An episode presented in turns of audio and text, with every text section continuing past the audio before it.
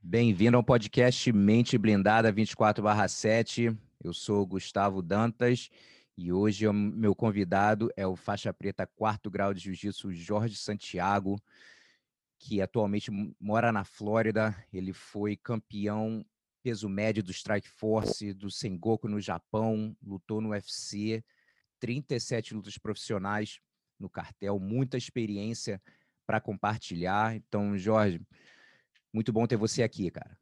Valeu, Gustavo. É um prazer estar com vocês aqui. Espero passar um pouco da história e incentivar quem está começando também. Show. Então, antes da gente visitar lá o, o, começo da sua carreira, fala um pouquinho agora como você está. Eu sei que volta e meia você luta nos campeonatinhos de jiu-jitsu ainda. E a última vez eu também te vi na luta do Usman, né, com o Durin, você estava no corner dele, até falar um pouco, você ainda está bastante envolvido no MMA, hum, conta um pouquinho como é que está hoje em dia aí, o seu dia a dia da sua academia, de treino, como é que tá? Sim, sim, pois é, então eu, eu eh, depois de ter é, aposentado como lutador, decidi abrir minha academia, né, é, e começar a ensinar jiu-jitsu um pouco do que adquiri esses anos, né, de, de um lado de tempo para cá, foi 2016 que eu abri, até hoje ela está aberta lá em, em Boynton Beach. É, parei de competir, parei de lutar profissionalmente, mas sabe como é que é? Não tem como a gente parar de competir em tudo, então ainda faço uns campeonatos de jiu-jitsu por satisfação pessoal, não estou nem almejando ter isso como sério, não, mas luto um fight win, luto umas coisas de vez em quando. E ainda tem uma relação ainda é, bem próxima ao MMA, Continuo treinando com a Camaro Usme. É, comecei a treinar quando começamos a Black Zillias e até hoje ainda, ainda sou o coach dele de jiu-jitsu. Inclusive, eu estou aqui, estou em Denver, na verdade, não estou nem na Flórida. Estamos aqui, ele está em camp, eu vim passar a semana com ele treinando e volto para Flórida agora no sábado. Tá, e falta quanto tempo para a luta dele agora? A gente está gravando isso, a gente está em abril, começo de abril agora. É, hoje é dia 8, a luta dele agora é dia 24 de abril em, em Jacksonville, lá na Flórida. E, e, rapidinho, também falando a respeito do Usman, é um cara que todo mundo fala a respeito, dá uma ajeitada só na câmerazinha, só para poder ah. pegar um pouquinho mais no topo, assim. O pessoal fala muito, até a gente sempre falando aqui de mente blindada, de cabeça, né, que o cara realmente é super focado, tem a cabeça muito forte, né? O que, que você pode falar dele, assim, você vê na parte mental? Cara, é uma das coisas que mais me impressionou, é, como ele é profissional e, e a cabeça dele, realmente ele precisa se, é, ter certeza que ele treinou mais do que qualquer outra pessoa na sala, no, no, no training session. Tá todo mundo treinando. Se todo mundo treinou bem, treinou muito forte, ele vai querer fazer uma coisa no final. Ele, ele gosta da dificuldade e acho que foi isso que me encantou mais na acompanhar ele, porque quando eu comecei com ele, ele não sabia nada de jiu-jitsu. Hum. Ele era do seu treinamento de, de wrestling, era um bom wrestler. Quando começou, quem levou ele foi o Rashad Evans. E ele, tipo, abraçou a causa. Não sei jiu-jitsu, eu tenho que me virar. E desde 2012 a gente vem andando junto e, e cada ano que passa está melhorando, né? É difícil até levar o, o cara para o chão também, né? Então, as coisas que eu mais admiro nele é que ele sabe que no matter what, o trabalho tem que ser feito, né? Uhum. Boa. E então, então vamos falar quando é que as artes marciais apareceram na tua vida, eventualmente o jiu-jitsu, se teve alguma arte antes, como é que foi? Vamos lá. Pois é, comecei com sete anos fazendo karatê, é, morava em Angra dos Reis, e comecei com karatê por muitos anos, até aos 11, fui, comecei ao judô, e aos 14, judô e jiu-jitsu junto. Competia muito judô, Dos Reis, a usina, nuclear, a usina nuclear patrocinava a nossa academia, então competia muito. E acabei é, migrando para o jiu-jitsu. Consequentemente, comecei a lutar naquela época Linge, Copa Linge no Brasil, Gavasa, no Rio, né? Comecei a me chegar mais para o Rio de Janeiro, quando estava longe do Rio, do centro, né? E o Murilo Bustamante foi por onde eu comecei ao meu treinamento até chegar a beber o Libório e desde então continuei com o Libório até chegar na América quando ele veio para cá e me trouxe. E fala mais um pouquinho do começo competindo no jiu-jitsu. Né? É, que ano que foi isso, mais ou menos? Eu comecei em 2014. Não, 2094, em 94. Tá. tinha 14 anos de idade quando comecei a, a, a treinar e lutar jiu-jitsu. Entendeu? Aí, 2000, é, 95, 96, aí que foi o boom, né, uhum. para mim. E 96 eu comecei a ir mais para o judô, para o jiu-jitsu que para o judô, e daí por diante foi o que eu, que eu achei melhor fazer. É um challenge diferente, né? Uhum. E o que, que você lembra assim das suas primeiras experiências no jiu-jitsu? Você se sentiu à vontade logo? Lógico que nervosismo sempre bate, mas você sentia que no começo assim você conseguia fazer o que você estava treinando? Ou às vezes nervosismo dominava? Como é que era? No começo foi muito pouco. Como eu vinha do judô, eu, porra, e competia muito. Judô a gente compete muito, sabe, é. no Brasil, porque a gente compete muito todo final de semana, se quiser, né? E quando eu ia para a competição, era uma. Eu fazia um jogo, porque eu não tinha muito é, nervosismo por esse motivo, por competir bastante. Eu falo para meus alunos até, você tem que competir, tá sempre ativo para perder essa adrenalina, tá acostumado a, a estar ali naquele palco, as pessoas te olhando e você tendo que fazer uma performance boa. E quando eu fui para o jiu-jitsu, eu achei muito curioso, porque usava muitos takedowns para ganhar. Tinha um grau, tinha um, uma, a parte de chão também do judô, conseguia me virar bastante. E, e como foi uma coisa nova, me empolgou bastante. E eu comecei a procurar por mais, mais, quando eu vim parar no Rio e fazer minhas viagens para o Rio, né, de ônibus três horas para ir, três horas para voltar e treinar até não aguentar mais para voltar. Isso eu me lembro como, como, faixa azul, faixa azul é, no Murilo.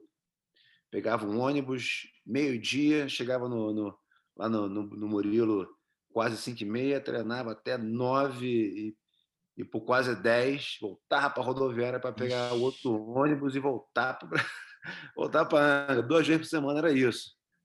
E é muito legal, né? Quando a gente está novo, é muito é muito empolgante, dá tudo, dá o sangue todo, entendeu? Muito legal. E quando é que você começou a é, sentir, começou a se destacar um pouco mais, a confiança começou a bater, a aprender mais jiu-jitsu? Que, que faixa que você sentiu você melhorando assim legal? Cara, eu tive uma boa. Eu comecei a ganhar algumas coisas no, no como faixa roxa. Comecei a fazer finais de, de, de, de Pan-Americano, Mundial, com, inclusive com Roger Grace, com Verdun. Fui, lutei Pan-Americano duas vezes, fui, fui vice-campeão duas vezes. O que, aconte, o que aconteceu comigo, Gustavo? Vou te falar a verdade, cara. Quando eu comecei a. Pô, tu sabe que no Rio, que é onde estava tá, o jiu-jitsu nessa época, 97, 90, sabe? Uhum. Quando eu consegui me aproximar a uma, uma, fonte do jiu-jitsu puro, porque onde eu morava não tinha jiu-jitsu, era muito longe. É, comecei a me destacar, ganhei a faixa marrom e foi quando o Libório, em 2000, falou: estamos indo para os Estados Unidos abrir a American Top Team. Vamos lá, o negócio agora é MMA, vamos para MMA. E eu falei: ah, mãe, uma semana tô indo, mãe. mãe. Fui pra, vim para cá e comecei minha vida na América, né? É, e como é que foi essa decisão de largar tudo? Eu também, quando eu vim, foi uma decisão de uns papo de três meses. O teu foi mais, mais curto que o meu.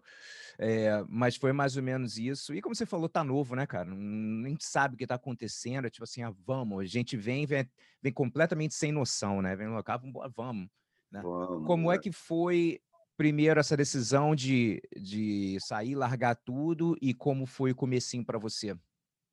Cara, vou te falar que fui privilegiado, porque o Libório veio numa condição boa, diferente de muitas é. pessoas né? Eu acho que pô, ele foi, me deu a direção do que eu tinha que fazer, já tinha uma casa para ficar e tudo, mas o que pega a gente quando chega, acho que todo mundo, é a distância da família, né? a distância dos amigos, a, a língua, que não ajuda muito, mas o sonho, acho que supera né? a vontade de vencer, a vontade de aprender o novo, a vontade de arriscar eu acho que foram as melhores coisas que eu tive quando eu cheguei aqui. E tive algumas pessoas mais experientes comigo que vieram, tipo o Marcel Ferreira, uhum. você se conhece, a vida do Marcel a treinar, e, e toda vez que batia saudade, não digo depressão, que a gente não sabe nem que é depressão naquela época, né? a gente treinava mais, que resolvia. Então, eu acho que jiu-jitsu sempre me salvou. Me salvou com 16, quando, quando, quando, quando falei essa parte, foi quando meu pai 16 não, meu pai morreu, eu tinha fazer 14 anos. E, na verdade, eu era do judô, eu pulei essa história, essa história. Eu era do judô, meu pai faleceu, ia fazer 14 anos e parei de treinar tudo, parei de competir, era minha direção e chegou um cara do Rio, é, faixa roxa, abriu a academia de jiu-jitsu, era o Reinaldo Fernandes, era o do Renato Tavares, que era da antiga Carson, né? Uhum. E comecei a treinar e, cara, me tirou da rua, comecei a competir jiu-jitsu e cheguei onde eu cheguei, graças a Deus, né? Legal. E, e vamos falar da tua. Eu até abri aqui o teu Sherdog. É, primeira luta foi em 2002, Reality Fighting, né? Com, o, com quanto tempo dos Estados Unidos você, você fez essa luta? Chegado, eu tinha chegado em julho e lutei no mesmo ano. E já fazia parte em pé também? Eu estava aprendendo? Eu é fazia, é um pouco, fazia um pouco já de, de boxe no Brasil quando eu comecei a chegar mais para o Rio, comecei a treinar com o Gaúcho, da Nobre Arte, treinar muito com ele lá. Comecei a, a, fazer parte da ajuda do treino lá na, na, na BTT, na época era o Tarro Pride, né? Uhum. Era, o, era o descanso naquela época, amarradão. E, então eu tinha um pouquinho já de background, mas ainda era meio cru, né? Mas a vontade, Liboro, arruma uma luta, vai. Falei, ah, vou tentar. É o suficiente, você acha? Sim, vamos, meu filho. Então, peguei essa chance. Foi dois meses, poucos meses de treino, mas graças a Deus deu, deu tudo certo. Sentiu bem no dia da luta? Lutou. É, eu vi que é, você ganhou, mas eu digo assim: você sentiu a vontade, lutou bem? O que, que você lembra? Quase 20 Cara, anos atrás, né? É, lembro que você sente, você sente sozinho, né? Você sente hum. pouco tempo de América, você se sente naquele canto. Lembro, lembro, lembro vejo uma vida, uma, uma, a vida, fita cassete até hoje, no cantinho lá encolhidinho, até a hora de lutar. Eu e Marcel. Tá escutando? Foi. Tô, tô. Tinha dado a congelada, mas foi. É. Vai lá. E bateu o nervosismo desconhecido, acho que o, acho que o, o lutador desconhecido, para mim, pelo menos, saber o que não vai acontecer, depender de mim, o resultado, é uma coisa que me, me, me deixa muito com muita vontade, né? Eu, eu, lembro que eu fiquei muito nervoso, não sabia muitas regras. Por sorte, conectei um diretão, o cara quem botar para baixo e acabei finalizando uma guilhotina. Foi muito rápido e não deu nem muito para sentir o gosto do que ainda o MMA ia me mostrar, né? Uhum. Só com a derrota que eu ia descobrir anos depois, é, algumas lutas depois, né? É, até perguntar se a primeira derrota foi o cara casca grossa também, o Manny Gambirian, né? É, é, e como é que foi é, lidar com essa primeira derrota? Cara, foi difícil demais que achar, porque até então, quando você começa só ganhando, você se acha invencível, né? E fui pego de surpresa, um diretão, perdi. Cheguei a pensar, não, quer dizer, não cheguei a pensar que é parar, mas cheguei a pensar em dar um tempo e ficar melhor para depois voltar. Mas acho que foi necessário. Passei por uma fase muito de altos e baixos depois dessa luta, até voltar a ganhar. E olhando, analisando, lógico que tem sempre, às vezes é o mérito da pessoa, tal, mas o que que você analisa, uh, tira disso? Você acredita que de repente foi muita confiança, excesso de autoconfiança? O que que você acredita que foi? Foi excesso de confiança e, e falta de experiência, entendeu? É, acho que tem que contar com isso, né? Porque a confiança acho que é muito bom até é, para sempre o atleta ter e estar tá preparado para a adversidade, né? E saber que você o trabalho foi feito. O trabalho ainda era muito prematuro, né? Então o risco estava presente o tempo todo, só não tinha reconhecido ainda como seria Acho que foi, foi necessário, foi muito necessário. E aí, uns anos depois, foi 2008, acho, foi 2008, 2006 aqui, que você fez a primeira luta no UFC. E aí perguntar, porque, cara, uma das coisas você, não sei se você vivenciou como atleta, mas eh, eu sei que acontece muito, você já deve ter visto como, como coach também. Acho que a galera não, porra, não se liga aquela pressão do primeiro UFC, né, cara? Chama do UFC Jitters, né? Que o cara chega, às uhum. vezes, eu já vi, cara, com cara muito experiente chegar na primeira performance do UFC, o cara com 20 lutas, meu irmão, e dá aquela, aquela travada e não conseguir se soltar. Como foi para você a tua primeira luta no UFC? Cara, a minha primeira luta foi foi na época que tava, tinham feito o reality show, o primeiro do UFC, né? Ah, é. O UFC ainda estava um pouco pequeno. Engraçado que foi o dia que o Anderson Silva inaugurou, até. E tive uma, uma, uma boa apresentação, ganhei por nocaute. Não senti muita pressão, ao contrário da minha segunda luta, uhum. eu já iria lutar com o Chris Lieben, que foi o cara que o, que o Anderson tinha lutado na primeira, no, no dia da estreia dele a pressão foi muito maior. Card principal e, e exatamente, eu, eu, eu, senti isso, eu senti isso, não consegui lidar, não consegui fazer ter a, a performance que eu queria, acabei perdendo. Por muitos anos eu achei que o UFC, eu, por muitos anos eu odiei o UFC, não sabia o que tinha o UFC, entendeu? Pelo pelo show que existia no UFC, né? E, e sempre preferi lutar no Japão. Uhum. Vou ser bem sincero. É, não sabia se era por causa da adrenalina do UFC ou a calmaria do, do Japão, hum. na época do Japão, né? Sendo sincero com você aqui. Anos depois, acho que eu fui realizar porque meu sonho era. Eu comecei a lutar MMA por causa do Japão. Eu queria lutar no Japão de qualquer forma. Era fã do, do, do Minotauro. Era o que eu queria para minha vida. Então, na minha segunda luta, eu tive esse, tive essa pressão, sofri dessa pressão prospecto, né? Ah, ele tá bom, ele vai ganhar, ele vai ser o cara e, né? Que não deixar as pessoas na mão e ficar pensando mais nas pessoas em si próprio e acabar perdendo um pouco do foco. Uhum. E comecei, ele começa a dar, não decepcionar as pessoas, né? Que na verdade que não pode te levar sua fonte de energia não pode ser essa. Pelo menos a, no minha parte, eu conheço atletas que adoram e cada um indivíduo tem reage de maneira diferente. Para mim não foi uma coisa boa e acabei perdendo e minha carreira na UFC foi foi curta. Devido a isso, fui logo embora depois de alguma luta e vou tive que recomeçar tudo zero. É, e eu sei que você foi algumas vezes, né? foi, voltou, né, pro, Sim, pro UFC. Uhum. E falando aí dessa parte do desapontar, que eu para o pessoal que não sabe, não está ligado, eu criei uma lista chamada os top. Era em 2014, era os top 10 erros, agora é top 30 erros mentais que os atletas cometem, como evitá-los, até fazer uma propaganda aqui, pessoal quiser dar uma olhada, erros mentais no jiu-jitsu.com. E esse é um deles, medo de desapontar os outros, né? É, é um deles. Qual seria algum outro erro mental que você acredita que de repente você cometeu ou de repente viu alguém ou atletas cometerem? Cara, a, é, erros, erros, acho que iniciantes, é, para mim, foram fundamentais.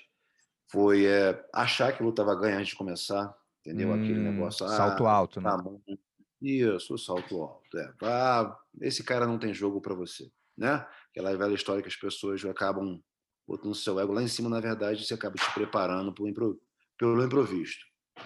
Né? A decepcionar as pessoas, né? uma coisa que a gente acabou de falar. É... Mas o que? Eu acho que para mim foram mais essas coisas, né? decepcionar as pessoas e excesso de confiança. Eu acho que eu tive depois dessa, dessa derrota no UFC e e comecei a, a cair no real, por que, que eu errei, e passei a concentrar em mim mesmo e, e deixar também é, até tipo coisas de, de, de, de, ah, eu quero ser o melhor, eu quero ser, tá naquela capa de revista, eu quero, sabe? Você começa a olhar o atleta lá em cima e achar que é ótimo, é muito bom, é muito fácil, você tem talento. E o trabalho não pode deixar de ser feito, né? Então acho que é essa essa que foi a grande mudança quando eu tive quando eu realizei isso, olha, no matter what, eu tenho que treinar, eu tenho que cobrir tudo, tenho que esquecer das pessoas e concentrar só em mim e ter consciência do que, outra, que o que eu fiz é suficiente para ganhar. Foi, acho que foi a, quando eu mudei. E você já fez algum tipo de apoio psicológico com um mental coach ou psicólogo esportivo? Você já teve alguma oportunidade de trabalhar com alguém? E se você sabe se o último também já fez algum trabalho com isso ou é a coisa bem natural dele? Não, isso é bem coisa bem natural dele. Eu também nunca fiz, não. Uh, acho que foi de, de dando erro também que eu fui aprendendo como, como lidar comigo mesmo. Uhum. Verdade. É.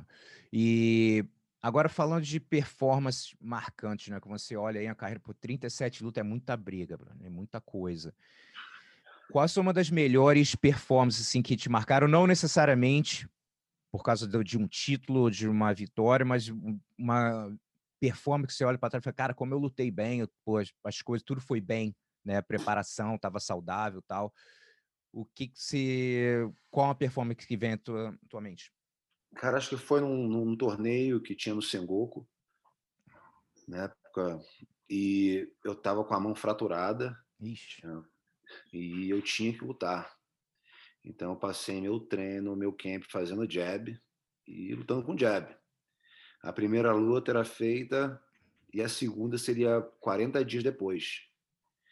Consegui fazer a primeira, sem machucar a mão, minha mão estava cicatrizando legal. A segunda luta acabei fraturando no final, na, no finalzinho da luta, quando eu lutei com o Nakam, Nakamura. Mas logo depois tinha que voltar. E era o Réveillon, o show de Réveillon que tinha no Japão, que era finalmente a vez de, de disputar pelo cinturão. Eu tinha que passar pelo, pelo torneio para chegar lá. E minha mão estava fraturada e eu falei, eu vou do jeito que tiver que ir. E eu me lembro muito bem que eu, quando desci no, no, no elevador para encontrar com o Gesias lá embaixo no, no, lobby, o Gesias falou assim: Cara, negão, tu tá com a cara que é Natal, tu vai pegar seu presente.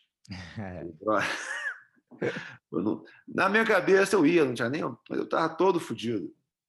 Resultado, lutei cinco rounds por trás, atrás o tempo todo, atrás. E, tipo, toda vez que eu voltava pro meu corner, eu, eu, eu falava, não, eu tenho fé em mim, eu vou achar a maneira de ganhar essa luta e eu vou ganhar. Não sei como, mas eu vou ganhar. E todas as vezes eu ia e voltava aí, não sabia nem mais qual round que estava. E no finalzinho do, do quinto round, faltando 20 segundos, eu botei para baixo, acabei pegando as costas e, e finalizando. Uhum. Consequentemente, fui, fui declarado campeão, mas o que me marcou, é, o que me marcou foi essa fé que eu tinha dentro de mim que nada ia me abalar. Algumas diversas vezes estive machucado na luta, mas composto com minha minha expressão facial mesma. E não matter what, eu vou ganhar esse negócio, entendeu? Eu acho que foi essa foi o meu maior, meu maior, meu maior título. Independente do cinturão, vou te falar que nem o cinturão foi tão importante. O cinturão tá lá na parede, legal, mas as coisas, as provações. A superação, né? A superação. E, e eu falo para meus alunos, cara, não para. Enquanto tem luta, tem chance de vitória. E assim como eu, faking, tava faking para a pessoa que eu estava muito mal, a pessoa está sentindo a mesma coisa de repente, entendeu? Então não posso, se a minha, não, não admitia me apresentar como derrotado enquanto não fosse declarado por alguém. Então, enquanto não acabasse a luta, eu nunca desisti, entendeu? E acho que foi. Eu, eu falo para meus alunos: enquanto você nunca se sabe, não para, tenta, mais uma vez não deu, vai de novo, mais uma, três, quatro, nunca se sabe.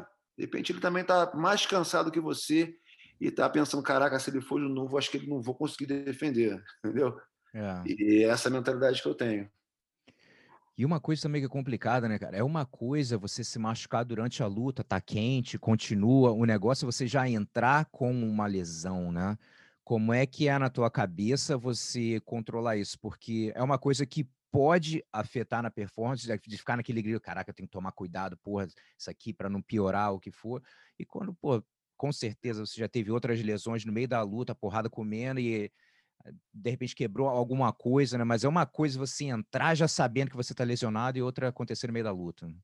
Pois é, é bem, é bem diferente, mas acho que é a cabeça que vai que vai te guiar aí, né, cara? Você, como ninguém sabe disso, a cabeça que vai, a sua vontade de vencer, que vai superar, né?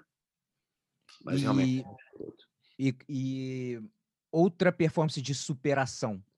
Você falou que normalmente eu pergunto até de, superação, mas se já, já foi uma marcante para você, outra que te marcou, que foi um. E às vezes, a parada da superação também, às vezes, algum problema pessoal que você está passando an antes da luta, não é nem a luta em si, né? Tudo um, o que tá. Tudo vida, né? Porque eu, eu acho que, tipo assim, é tudo, né, cara? Pelo menos eu, eu para mim, é. É a vida, é um monte de, de, de linha de mão andando no carro. Todo mundo, todo mundo tem que estar tá assim para mim, né? Para mim é assim, eu tenho que estar pessoalmente bem com minha, com minha família, com meus filhos, com todo mundo, com minha, minha esposa, relacionamento com os amigos. Se tiver faltando uma coisa para mim, acho que sincroniza tudo, né? Uma outra muito marcante foi exatamente nessa vez aí que eu perdi no UFC. E acabou tudo para mim, foi aquela vez que eu falei que eu lutei com o Chris Lieben e não tinha mais para onde ir, né? O que aconteceu? Eh, a minha namorada na época se engravidou. E eu, cara, não estava esperando, com 140 e poucos dólares na conta. O que, que eu vou fazer? Libório já está arrumado uma, uma, uma academia para eu dar aula em Orlando, eu estou morando em Miami, né? Tinha reuniões e tudo, e não estava aceitando a ideia. Eu falei, cara, não é, não é por isso que eu vim aqui. Não é por isso que eu estou aqui na América. Não vou, não quero dar aula. Não agora. Eu quero lutar. É, mas agora é, e na minha cabeça é o mais certo fazer com o filho para chegar e apresentou uma luta, arrumou uma luta lá no, na Rússia, no Bodog, que era Estados Unidos contra USA. Tô ligado. Cara, arrumaram uma luta com um cara aquilo era foi finalista do Bushido, Andrei Seminov. A luta principal acho que era Matt Lindley e Fedor até. Aceitei, pô, me ofereci na ganfa, cara, Gesias, tem duas oportunidades aqui, cara. A segura, eu vou abrir essa academia e, e o que eu mais amo que é lutar, cara. Então, eu tive essa conversa comigo mesmo, que liguei para ele, ninguém, vou lutar. Ele, Megão, então vamos. Foi eu e Gesias só para a Rússia, um cara duríssimo, me levaram para perder, era nítido, né? É, como evento, antes de entrar, chamaram o presidente e o caralho. Totalmente, uma reação, é, um negócio totalmente horrível. Começou a luta, era a minha última chance, era o meu último tiro. Começou a luta, menos de 40 segundos já estava. Acordei com o cara com seminove montado em mim. Eu falei, que porra é essa? Tinha tomado knockdown, consegui sair. Depois de um round de sofrimento, cheguei no meu corner, Gezinho falou assim, Gezinho, olha, Gezinho falou assim, negão, olha para trás, o cara tá morto, velho. Cara, foi daí que minha carreira começou em, em dar, ir para cima, cara. Voltei, acabei nocauteando a luta no segundo round, e daí para frente, cara, eu comecei a trabalhar mais, acreditar mais em mim, entendeu? No meu sonho, no meu propósito de ter vindo para América e chegado até aqui, tipo, pô, isso é meio do caminho, não vou parar agora, entendeu? E minha grande lição foi que sempre tem uma chance, cara. Se você realmente quer, você tem que alinhar toda. Para mim, tinha que alinhar toda a minha vida para poder exercer o que eu queria. Muito maneiro. E, e agora uma performance assim que não tão boa, né? Que de repente você teve e que você sentiu que assim, pô, não era eu ali, não conseguiu de repente render o quanto você tinha treinado.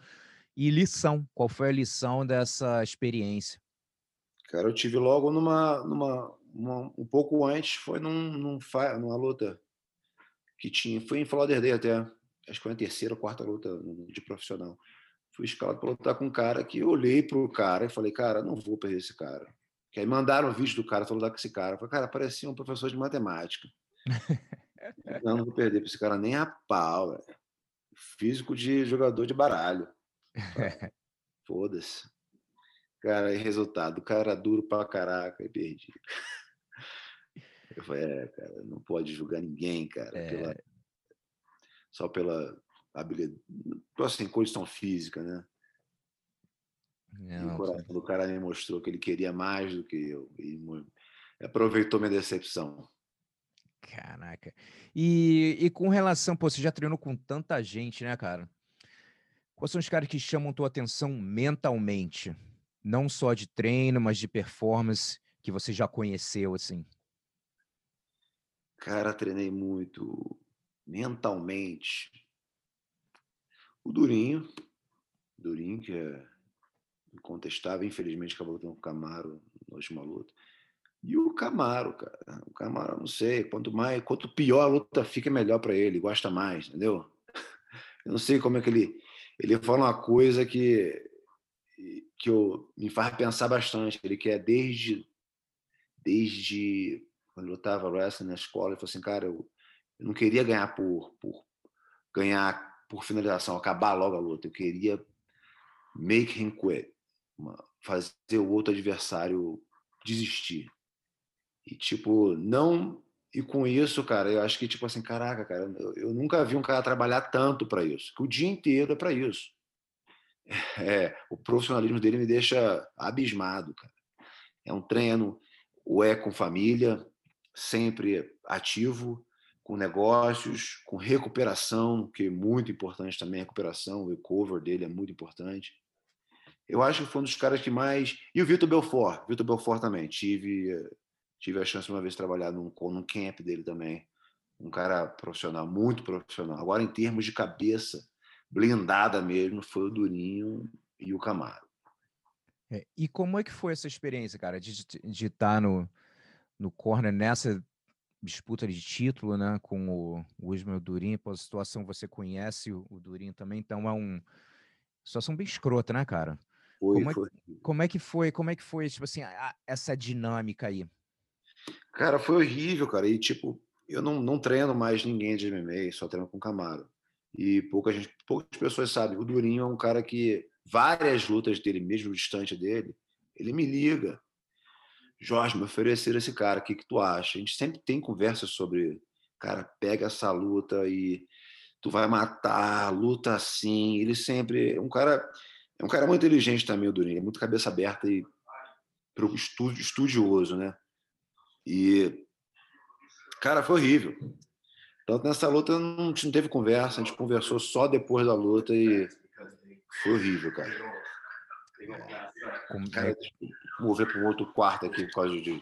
Pode ser? Pode ser, tranquilo. É, cara, eu não, eu não imagino uma parada dessa. Ter que estar tá num corner. É, nessa situação não é só jiu-jitsu, né, meu irmão? É porrada na cara. E é, é complicado, é complicado isso aí. E, e aí, desde o começo, então, desde que a luta foi marcada, pô, é, ele já sabia que você ia trabalhar com ele, você já estava trabalhando com ele, né? Então... Já, cara. Nas lutas anteriores, nós conversamos sobre as lutas é, com, com Demian. O Demian ele chegou, foi lá na minha academia, a gente foi conversar e treinar, fazer um pouco de posição, um pouco de tática, eu e ele. Sempre é bem próximo o nosso relacionamento quanto, a, quanto às lutas dele que ele tem. E nessa, antes, eu tipo, liguei para ele, olha só, cara, como é que a gente vai fazer agora? Agora vocês vão ter que lutar. É, só tenho a falar parabéns pelo sucesso, pelo sucesso dos dois, né?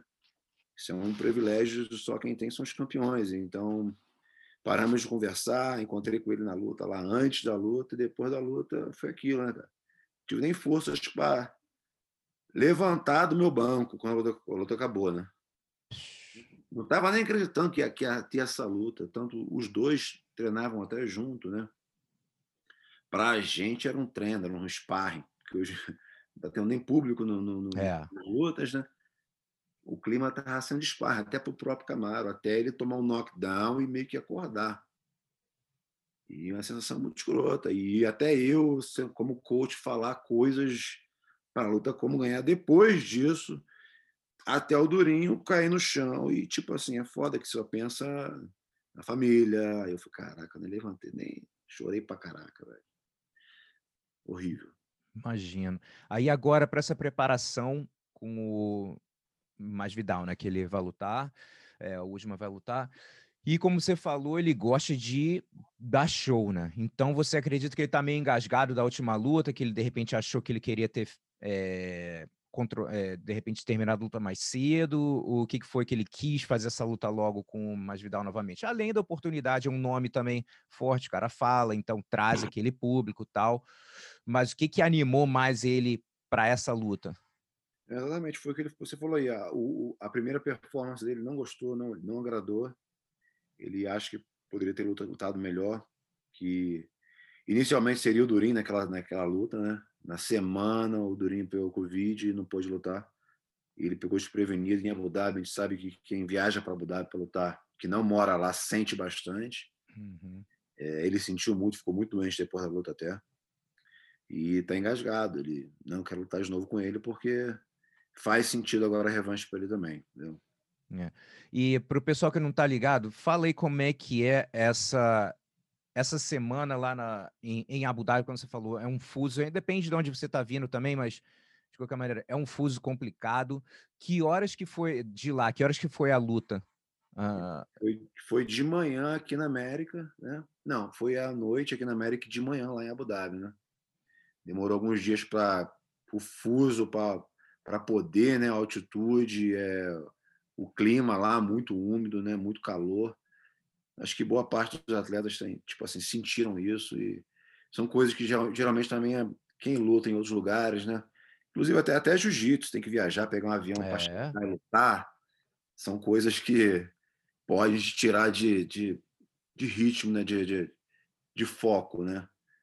E não tirou, mas é, é uma coisa que sempre adiciona, né, cara? De uma dificuldade a mais, né? Para todo, para todo atleta, né? É, até te perguntar com isso, como você falou, por exemplo, aqui nos Estados Unidos tem a diferença de fuso, depende de onde você mora, até três horas. Pô, três horas, quem, pô, com certeza pode pô, prejudicar o som de qualquer. De, de, é bastante, né? três horas são três horas. Agora, porra, você ir lá para o Japão, Abu Dhabi, essa, né, essa, essa diferença. Qual foi um evento mais complicado para você de fuso que você sentiu assim? Caraca, meu irmão, deixa eu acordar aqui que eu, é, é complicado. Era Japão mesmo, né? É. E todo mundo que ia para o Japão naquela época, ela ficava à noite acordado, até o dia da luta, era, era horrível, cara. Cara, acho que o Japão foi a pior. Foi a pior experiência. A primeira luta foi a pior, mas depois, no final, a gente começou a levar melatonina. Tem que, tem que se adequar, né? É, porque quantos dias assim você sente para começar a entrar num ritmozinho assim melhor de dormir? Quanto tempo demora ali? Uns cinco é, dias, de repente? Eu acho que demora uns dois a três dias para mim, né? Demora uns dois a três dias para para começar a aclimatar o lugar, a região que eu estou, o fuso horário, mas voltando, voltando é sempre pior, parece, né? Hum. Mas acho que dá para dá para ajustar, dá para tentar ajustar. Começa a, eu começava na época começava a ajustar daqui mesmo. Tipo, dois dias antes ficar sem dormir à noite para já começar a ajustar para a luta, né? Uhum. É isso é, o que, é uma coisa que tem que contar, né? É. E, cara, pensando na tua carreira aí de, de tantos anos, que conselho você poderia dar para o Jorge de 2002, quando estava começando a tua carreira no MMA, olhando assim, lógico que você não quer nada diferente, porque você está hoje em dia no momento na sua vida, por causa de todas as escolhas, todos, todas as coisas que aconteceram. Mas você olhando o seu início no MMA e de repente até pessoas que estão assistindo aí que de repente estão no começo até da carreira, o que, que você acredita que você, se você pudesse voltar a ter uma conversa com o Jorge, o que que você, que conselho você daria para ele? Cara, acho que para hoje até para hoje em dia para todo atleta, eu acho que bom, tá junto com, com, com um time que te dê uma condição de treino da altura do nível que você quer chegar, acho que isso é essencial, todo mundo tem que ter. Não não tendo teria que trabalhar mais, mas para mim, no, no passado, foi realmente a língua. Eu acho que para todo atleta agora tem que aprender o inglês, né? Verdade. Acho que faz parte do você se divulgar e, e conseguir ter uma, um uma visualização boa para poder lutar. E o wrestling, cara. Acho que o wrestling foi o que me faltou na minha época muito também, o wrestling. Mas não tem nada nada a reclamar, não. Graças a Deus construí muita coisa, muita coisa bacana. Legal. E, e agora com a academia, com é, os campeonatos, você leva os alunos também para lutar? Como é que é? Continua, continua envolvido em competição, aquilo, né, não consegue sair nunca disso. Tenho meus alunos, é bastante competição, é, luto muito, levo eles para outros estados também, quando posso. Eu também vou continuo competindo, lógico que não não me puxo da maneira que me puxava antigamente, mas hoje em dia é por diversão. Acho que acho que é muito importante você saber o que você está indo, né?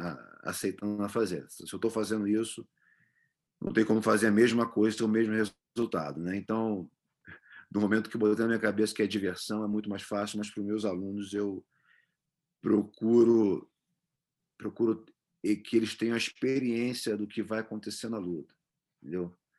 Converso muito também sobre sobre a luta, sobre as experiências, sobre a sensação quando você está atrás do, do, do, do placar, quando você está na frente, a atenção nos detalhes.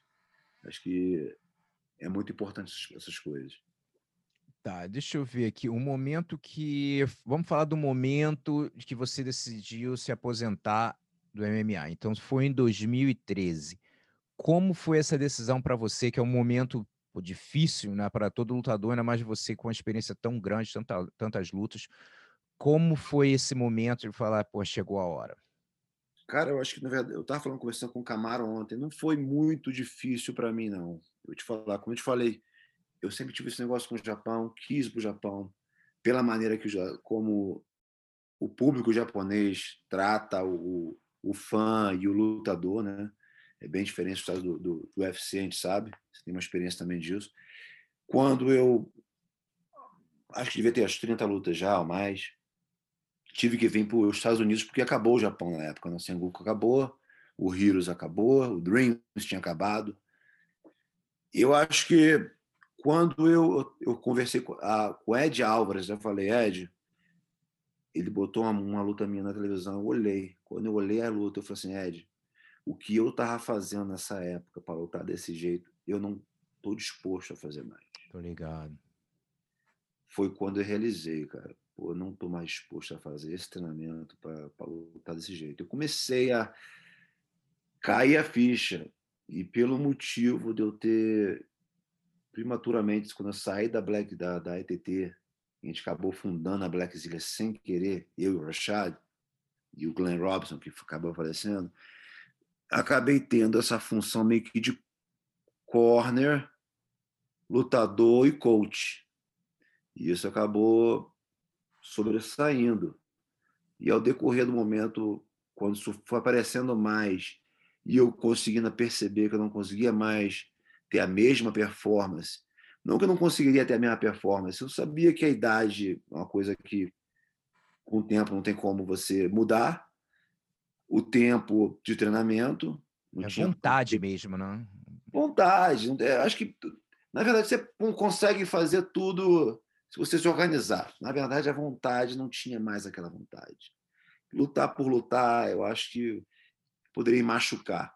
Uhum. Quando ah, na boa, tá legal. Você coach, que eu acho que é a maneira de eu poder me realizar é, dentro da luta ainda, de fora do ringue, né? Uhum. E olha só, e cara, com tantas viagens, tantas coisas assim, tem alguma resenha, alguma história interessante aí para compartilhar? Você falou, teve uma entrevista que eu escutei sua, acho que de alguns anos atrás, você mencionou a parada do, do presidente lá da Rússia, né, o Putin, né? É, que estava uhum. no evento também, né? Que você participou, acho que até você ganhou um anel, uma parada assim, numa.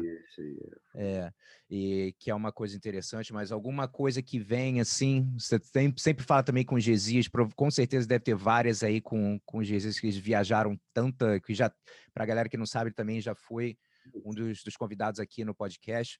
Então, com certeza tem várias histórias aí. Tem alguma que é, destaca? Porra, tiveram várias. Mas, tipo, eu teve uma que foi voltando do Japão, eu, Gesias, Jeff Monson. E naquela época o, o evento pagava cash no, no, no Japão, né? E voltamos para a América com, com um monte de cash na cueca. né? E na para entrar naquele no customers ali, né? Aquele monte de polícia, todo mundo com medo, nem atender telefone pode atender. Gesias não tinha carimbado o telefone, o, o passaporte dele no Japão onde vem. E o Jeff Mons, quando eu olhei para trás, está o Jeff Mons arrumando uma. Eu, para carimbar meu passaporte, arrumando uma confusão, falando para os policiais que o Gesias tinha que entrar nos Estados Unidos, porque era o convidado dele. Cara, esse dia eu achei que ia ser preso, que ia dar uma merda do caralho, que resultado. Graças a Deus passamos, Jesus teve que voltar e ir lá para a França carimbar o passaporte dele. Cacete, é mesmo? E o louco do Jeff Monson entrou. Eu falei, meu irmão, não faça nunca mais isso. Ele, não, eu nunca vi isso. Cadê minha liberdade, meu direito de ir e vir? Ele é meu convidado, ele vai ficar na minha casa. Ai, ai, essa foi uma delas, né? São muitas, cara. Pô, e pra galera que viaja sabe que, meu irmão, chega na alfândega ali, a imigração é tensão total, né? Ainda mais de errado trazendo dinheiro, né? Pois é, né? Pô, né? Nos Estados Unidos já é difícil chegar nos Estados Unidos pra gente brasileiro, né? Tu fica assim, caraca, vou entrar, o cara tá arrumando a confusão. Falei, meu irmão, fudeu, vou ser deportado. Acabou minha carreira. E olha só, a gente, a gente chegando aí no final da entrevista, então, galera, é, que de repente ainda não assinou o canal no YouTube, assina aí, deixa o like também, dá uma olhada no. Tem o áudio também no Spotify, todas as plataformas aí de podcast. Então não esquece de passar esse vídeo para frente se, se gostar e assinar. E, cara, eu gosto de perguntar uma das maiores lições que a, a competição no geral, não digo nem só caso arte marcial, mas a, a experiência de você estar tá se desafiando, né, de estar tá competindo, que até hoje você leva para a tua vida. Exatamente, é isso aí, cara. Fazer por você, nada mais por você, por ninguém mais, por não por mais fãs, não, não por mais likes, não por mais amizades, mas por você que o seu trabalho vai vai falar por si só. Acho que a maior lição que eu tive da, da luta, né? E o trabalho, trabalhar sempre duro, atrás de informações, o que te pode levar mais próximo à sua conquista, né? Seja o que qualquer fator que te falta, a gente tem que fazer um checkbox em tudo, no ego, no trabalho e o que mais importa. Show. Cara, muito legal esse bate-papo aí. A gente sempre se cruzava no UFC lá, quando eu estava no, no, no Corne com Thales também lá. Então, volta e meia a gente. Ela, toda vez que ia é, na luta, tu tava lá, então teve uma época que tu viajava pra caramba também de corner direto. Hoje em dia é menos. Mas é muito legal bater esse papo aqui. E, pô, parabéns pela, pela carreira que eu falei, meu irmão, quase 40 lutas de MMA, é muita briga e muita experiência para compartilhar, então, com seus alunos agora e ainda competindo no jiu-jitsu. São muito legal mesmo, cara. Valeu, Gustavo. Obrigadão. Cara, acompanho já o Mente Blindada já. Assisti Gesi, assisti Zé Mário. Recomendo para todo mundo também. Vamos, vamos, vamos prestigiar e divulgar. Show. Valeu, galera. Tamo junto. Valeu, Gustavo. Tudo de bom. Valeu.